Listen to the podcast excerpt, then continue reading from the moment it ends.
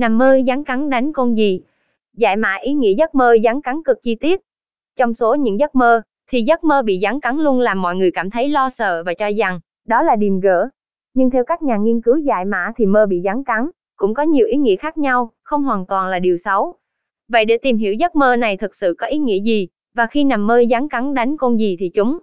Mời bạn tham khảo những luận giải trong giới lô đề online dưới đây nhé.